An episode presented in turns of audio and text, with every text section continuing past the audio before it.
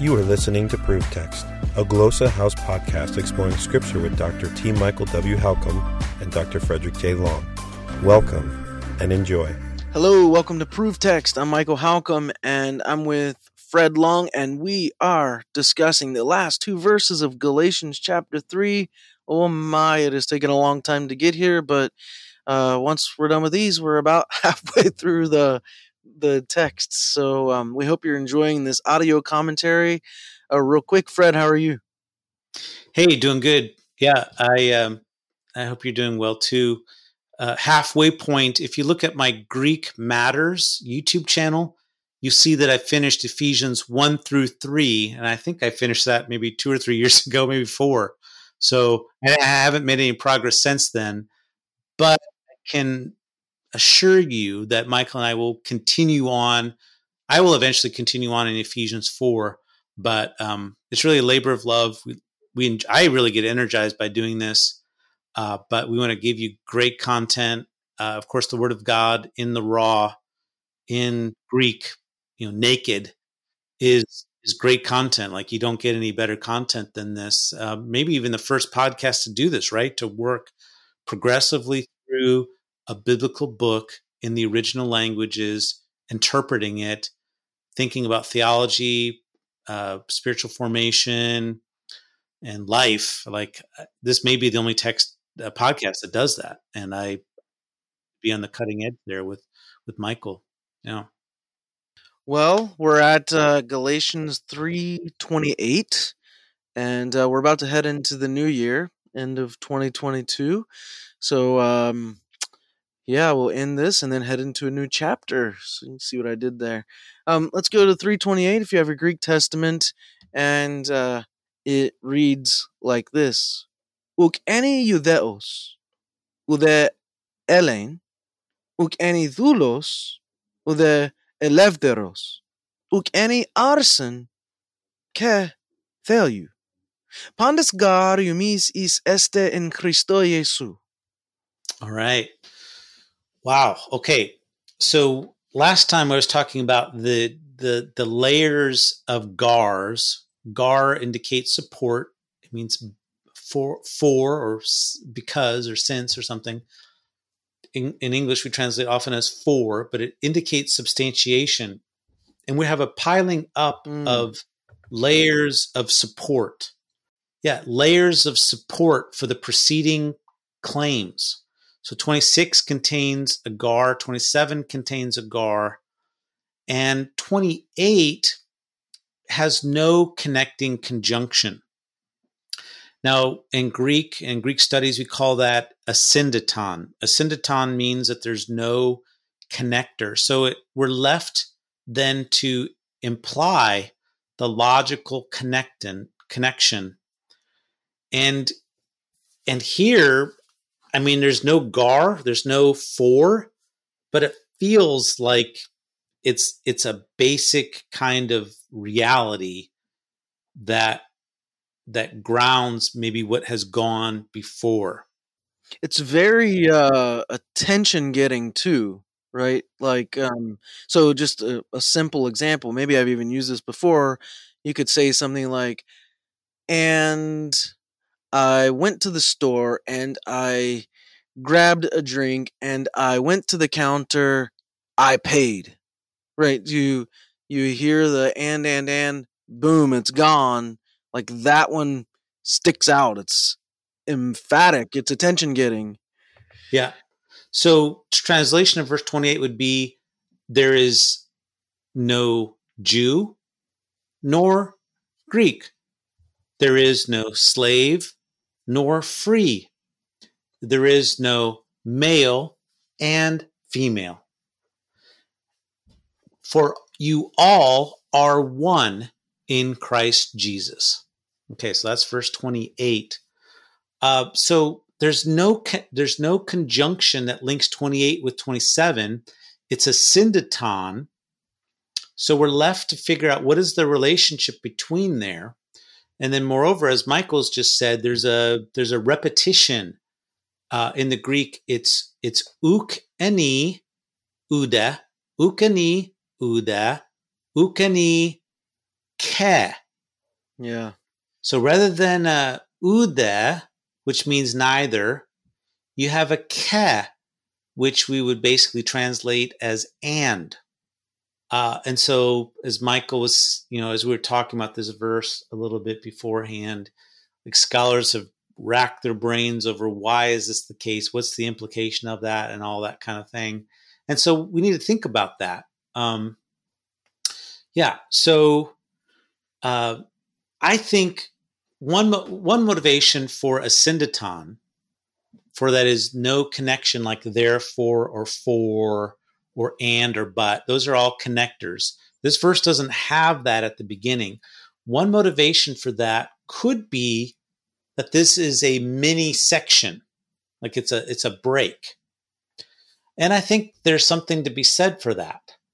Um, also, I think it's a rather bald statement, like of of existential reality like we're hitting like the baseline of the reality in Christ, namely that that ethnicity, Jew, Greek, doesn't matter.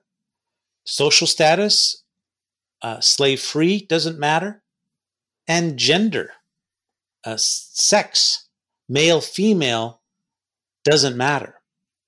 But in that last grouping, whereas Jew and Greek and slave and free are connected with a neither, uda, neither, and neither. And, and and the de in that uda is marking distinction, like new distinction. So a Greek is distinguished from a Jew, a, a free person is distinguished from a slave with male and female, we don't get uda. We don't get that distinction marked by that connector. Instead, we have a ke, which marks addition. And I think that's because arsen and thule, uh, thelu, uh, male, female, are, are more alike than they are different.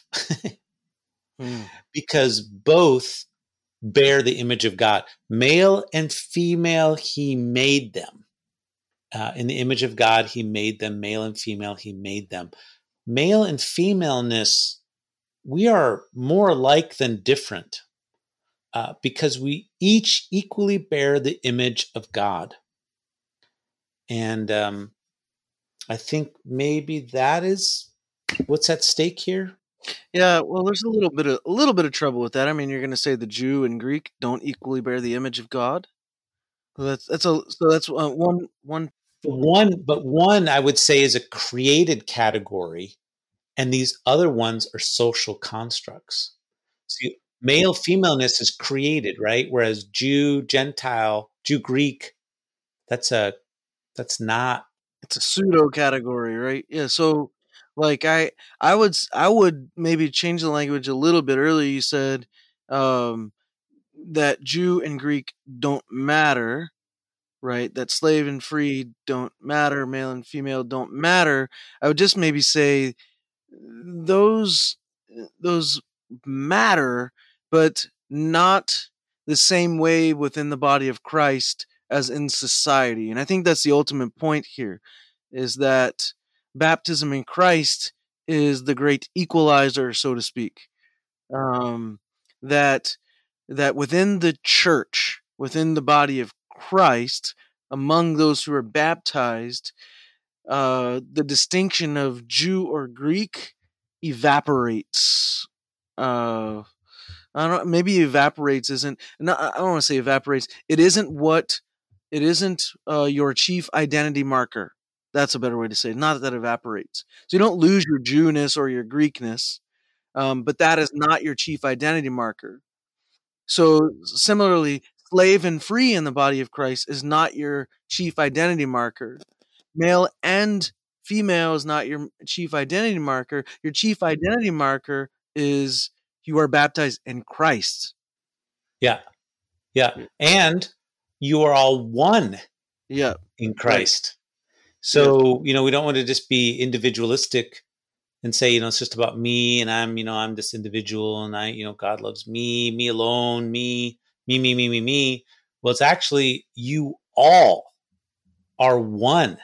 So this corporateness of mutual belonging uh, equalizes us in a in a very profound way uh, and unifies us. Yeah, yeah. Um, I should say two of the things I should point out. Uh, I want to point out before we take a break is that the verb um, to be there is neither Jew nor Greek. We you, one might think that's simply the verb imi, which means to be. It's right. not. It's en imi, En imi.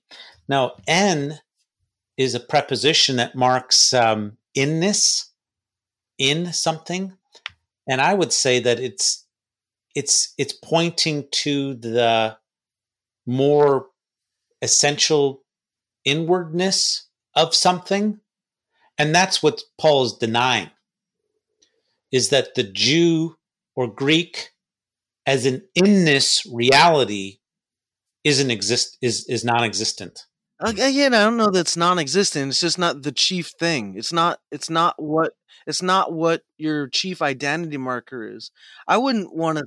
I wouldn't because I don't think elsewhere, like in Colossians, uh, like the Scythian, right, doesn't lose their identity, or as a Scythian, Jews and Greeks don't lose that ethnic marker, but it is no longer the thing that gives them status within the body of Christ. What gives them status is Christ. Yeah, no, I, I agree with that. But if we put on Christ, and if people's social status and ethnicity and gender were worn and seen in clothing, and if Paul has already said, you're not, you're, you're now putting on Christ, and then that's immediately followed up, you are not inside like a Jew does not exist. And that's what he's basically saying. Um, this verb is glossed to be or to exist in a certain context.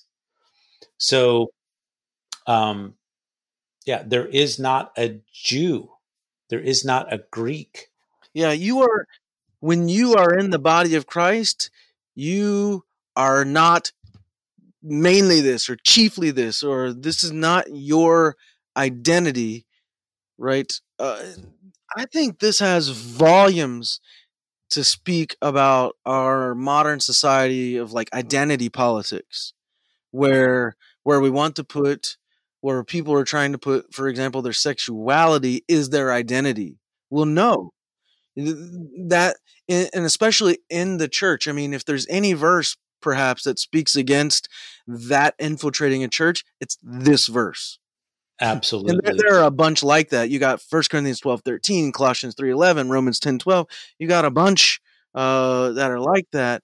But yeah, this is not just an isolated verse. But even if it were, there is a core that Paul has reached here. But it's not alone.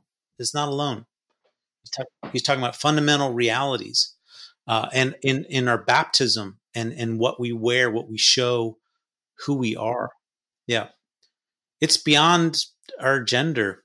Yeah, I wonder about this sexuality thing, you know, like our gender or, or sex. Um, you know, like what is it like in the afterlife?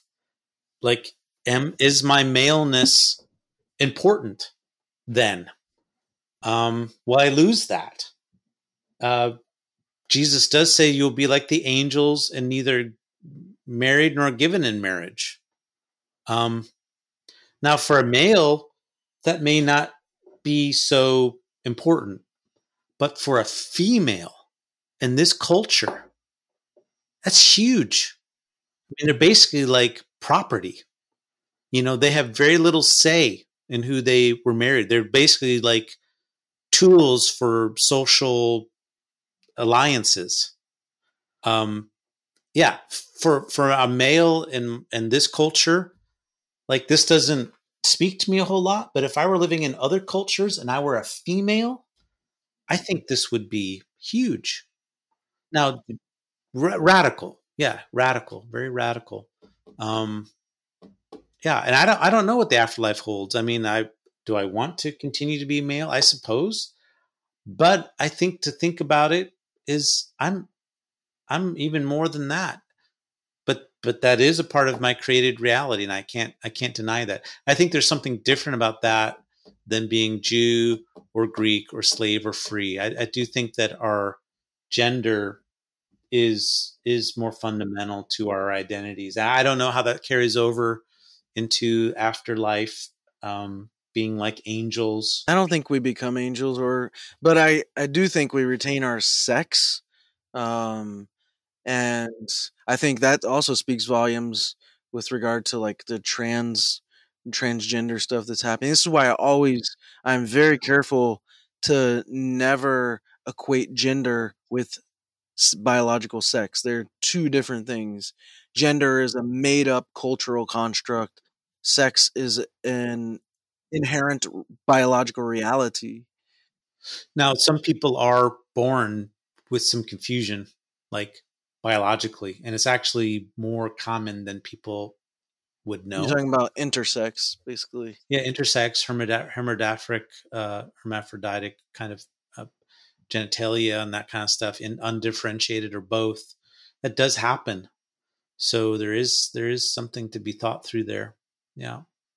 But yeah paul is not talking about that. But we don't use the exception to make the rule like um but there does need to be compassion and understanding in, in cases like certainly that. but your your your maleness or intersexness or your femaleness the point still stands that is not your chief identity marker or even uh, an important identity marker in Christ.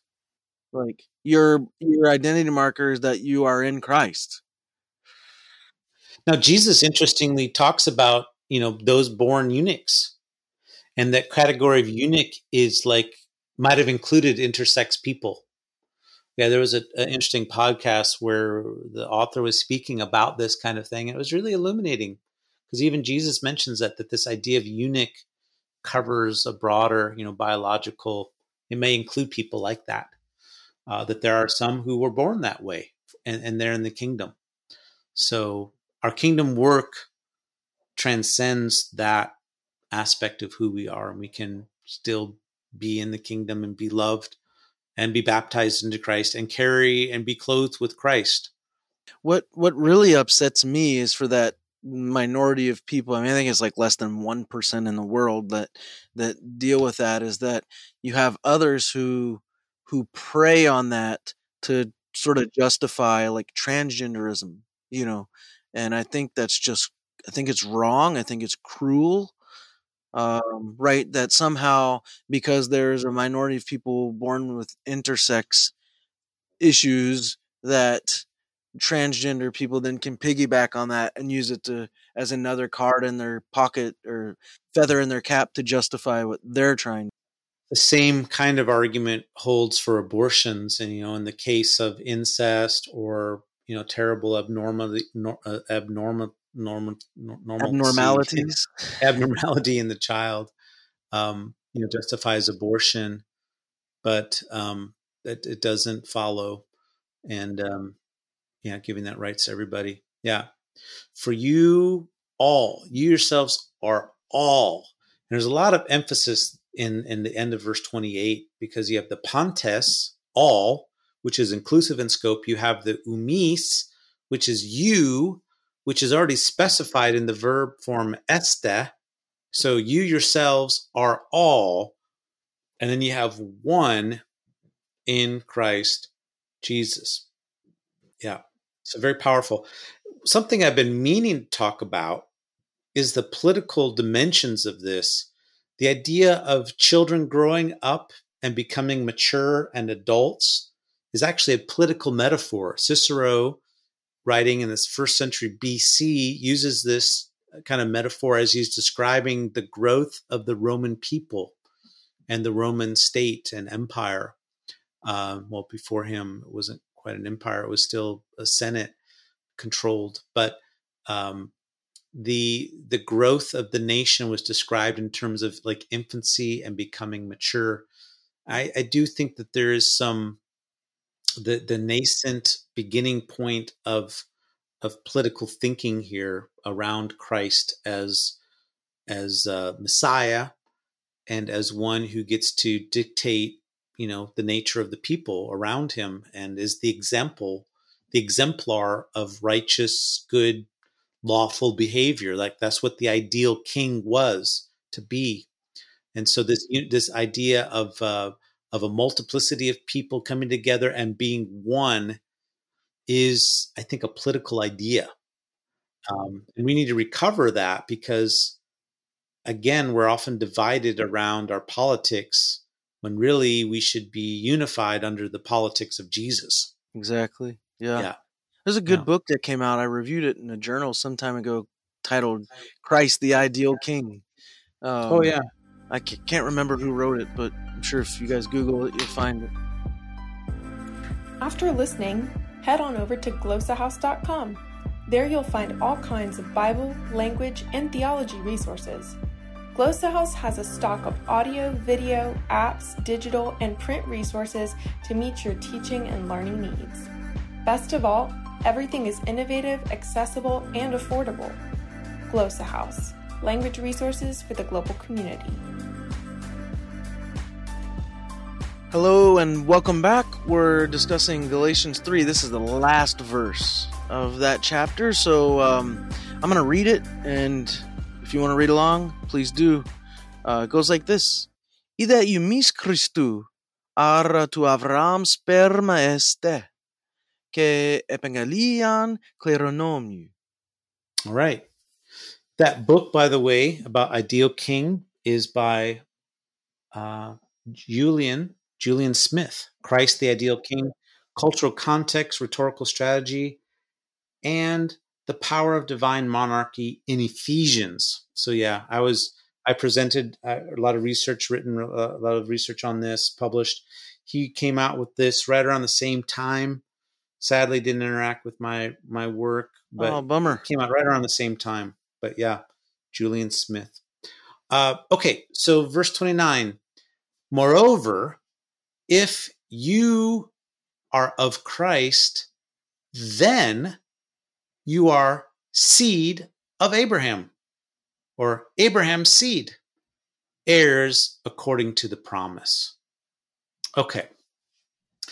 So this is uh, a new point that is made with the connector de.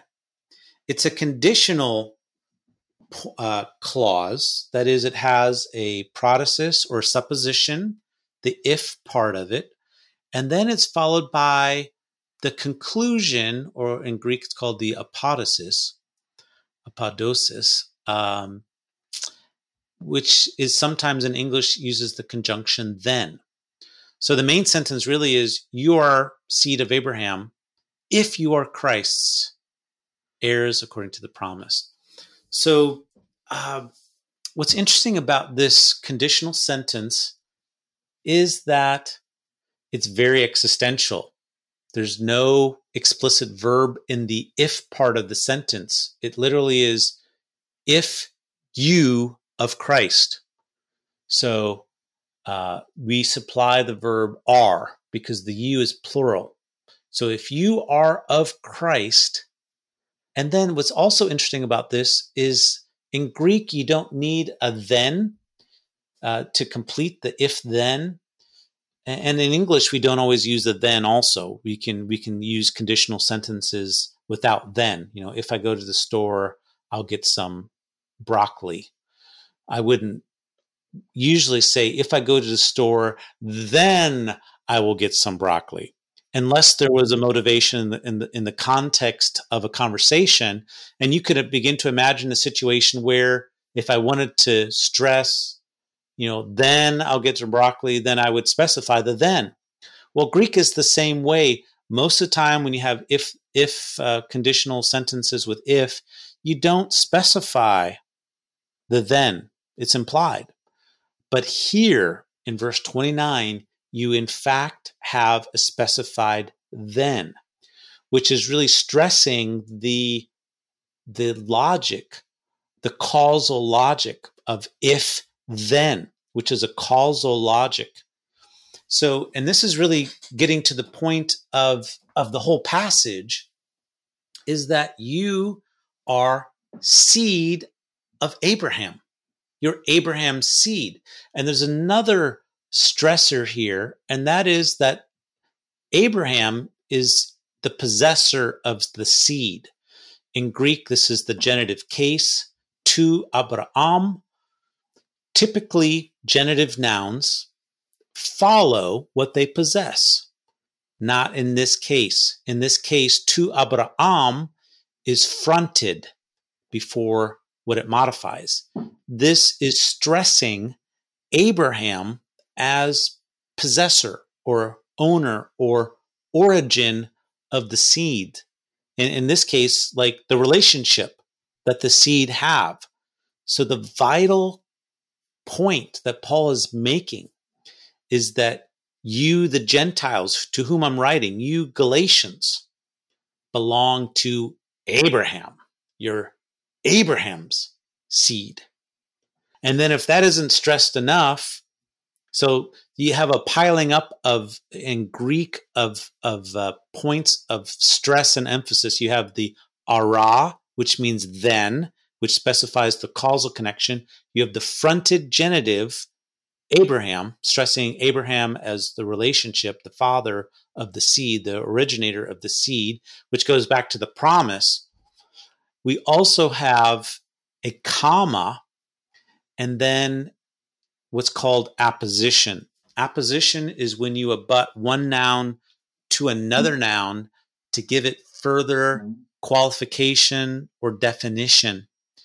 And that's usually for effect. So when an author does this, they're stressing an important point. And so the last three words here of verse 29 of chapter 3 of Galatians is is this and heirs according to the promise. Hmm. so you are seeds of Abraham, heirs according to the promise.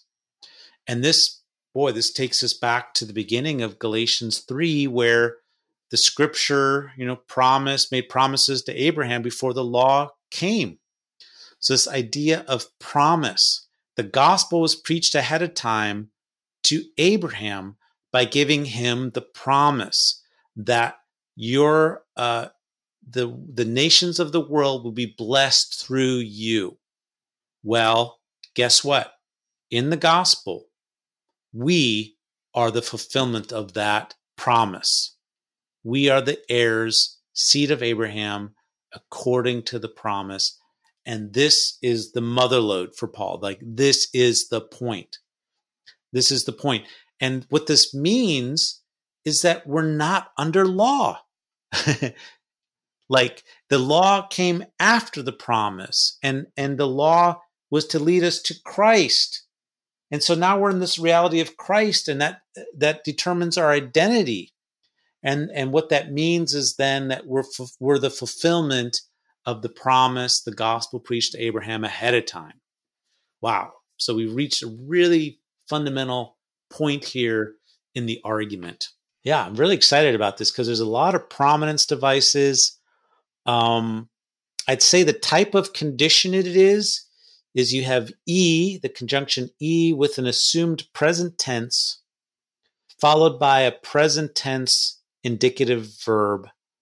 This is a simple, a, a present simple condition. Like it's a, it's a basic reality. Like this is what is like now. This is the reality. And so I think that carries its own kind of semantics, like ontologically, this is what you are. This is what is. This is, you know, this is this is who you are. This is huge because I mean, a Jew or a Judean or someone who's focused on the law and law observance, they'd be wanting to say, you guys are outsiders. You're among the nations uh, you're suspect, you have a different social status, you don't belong in God's covenantal purposes.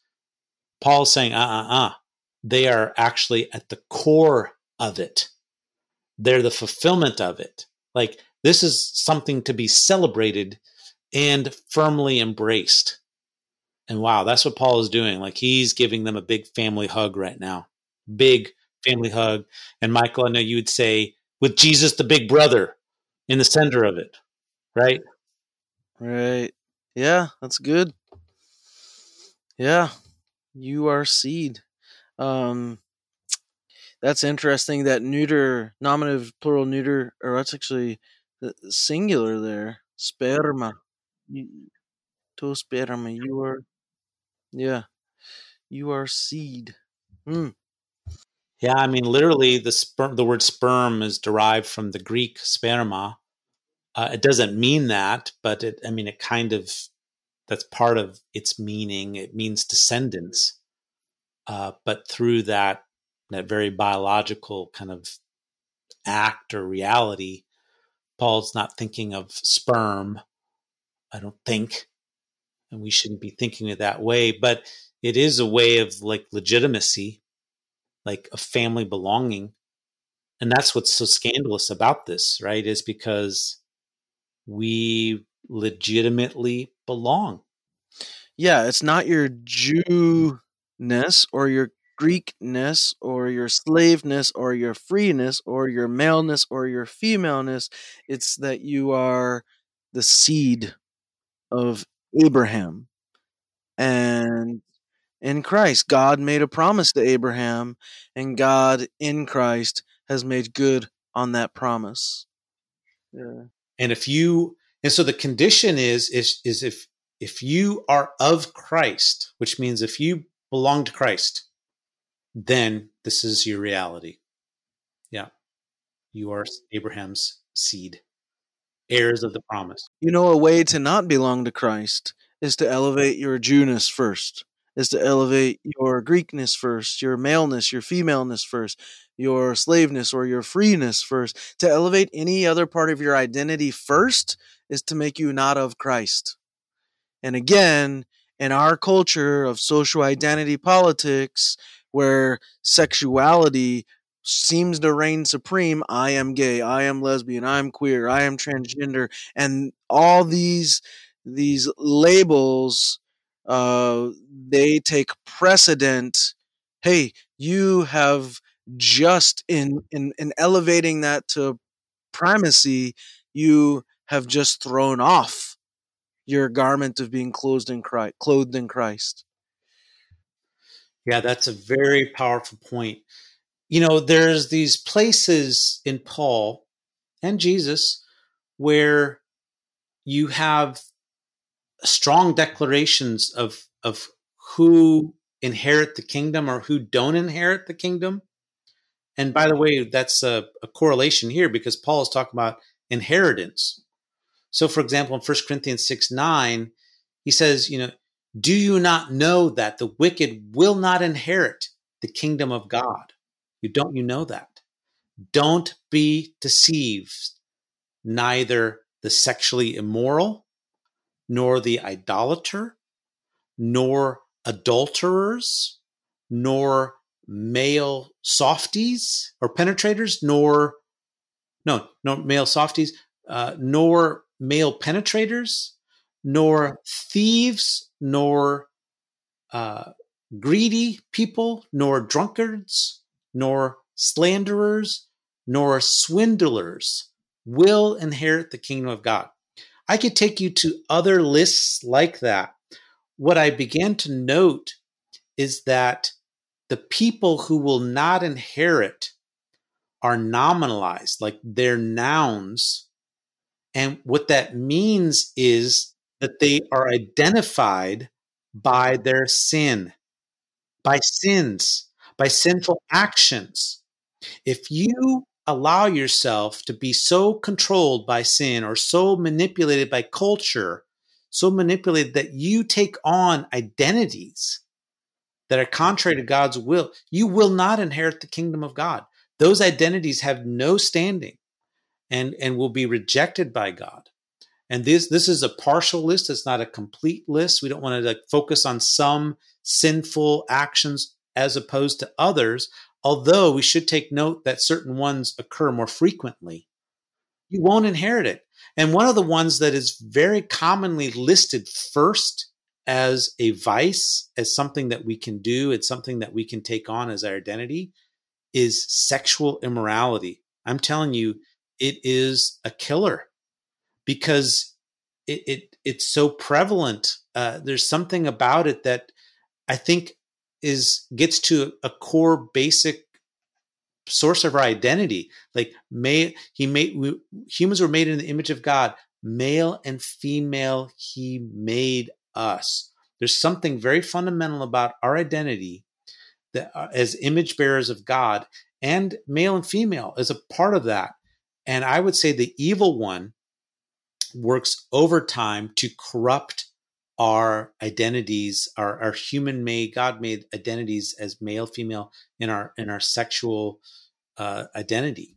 And he works overtime for us to violate that through adultery and all kinds of other things, through corruption, sexual moralities, and also to corrupt it in terms of homosexual living and, and behaviors to normalize that as a kind of behavior and and beyond. I mean i think we're just at the starting point of it. I mean pedophilia is you know going to become seems like more and more prevalent. Like it's awful. Apparently it's just all kinds of sex trafficking of that. You have bestiality probably coming into the fore as well. You have uh, polyamory happening increasingly where you know it's not dedication to one person you're you're just as an open relationship and multiple partners and stuff. I mean it's gross this is gross and if we allow ourselves to be identified with that and to lean into that and say no this is who i am uh, paul says you will not inherit the kingdom of god. There's a violation of god's created order that's taking place at a large scale well, that's a tough note to end on, but we'll end there. Uh, do you have a Merry uh, Christmas? Uh, yeah, Happy New Year. Do you have a a parting shot for us? I do. Judging others makes us blind, whereas love is illuminating. and I think that's that's you know that's uh, uh, our challenge, right? Is is speaking truth in love. Well, yeah, I I'll say on that. I mean, I know we often don't comment on these uh, parting shots, but on this one, I I think it's very very important because people will hear what you just said and be like, "Oh, you just contradicted everything you said in the previous breath." But there's a difference in making a judgment call about someone's behavior and rendering a final judgment about their salvation. So, in fact, in Scripture, we are commanded to make such judgment calls. We are not commanded or permitted to render a final verdict. That's up to God Himself. And so, uh, in terms of your comment there, it actually, when we understand it that way, when we see people identifying as their sin and and that's who thinking that's who they are our job is to to make help to make a judgment call and to help them see the error in that way because that's the most loving thing we can do. But that's wholly different than saying you you are damned or you know something to that to that effect. Yeah. So this this is from bonhoeffer as well dietrich. The next two quotes i think are also related. Cheap grace is the grace we bestow on ourselves. Mm-hmm. We want to give ourselves a pass. And then when Christ calls a person, he bids him come and die. Mm-hmm. So, you know, this quote by Bonhoeffer needs to be taken in context. Right. And he is definitely calling us to not cheap grace, but costly grace and, and a costly grace of denying ourselves and suffering for Christ and to come and die. You know, yep. we all burn with temptation in different ways. We're all tempted in different ways. And for some people, mm-hmm. it is a sexual temptation, like deeply. You know, I yep. want to be this way. Or, you know, I'm same sex attracted, whatever it might be. I'm tempted to lie all the time. I'm tempted to steal. I'm tempted this way or that way. It's, it suffers. We suffer when we deny that sinful compulsion and we all have them. So let's not focus more on one than others. Well, I've often thought, like uh, on my gravestone, if I have one, I'll have the the words of Count Zinzendorf, my probably all time favorite quote preach Christ, die, be forgotten.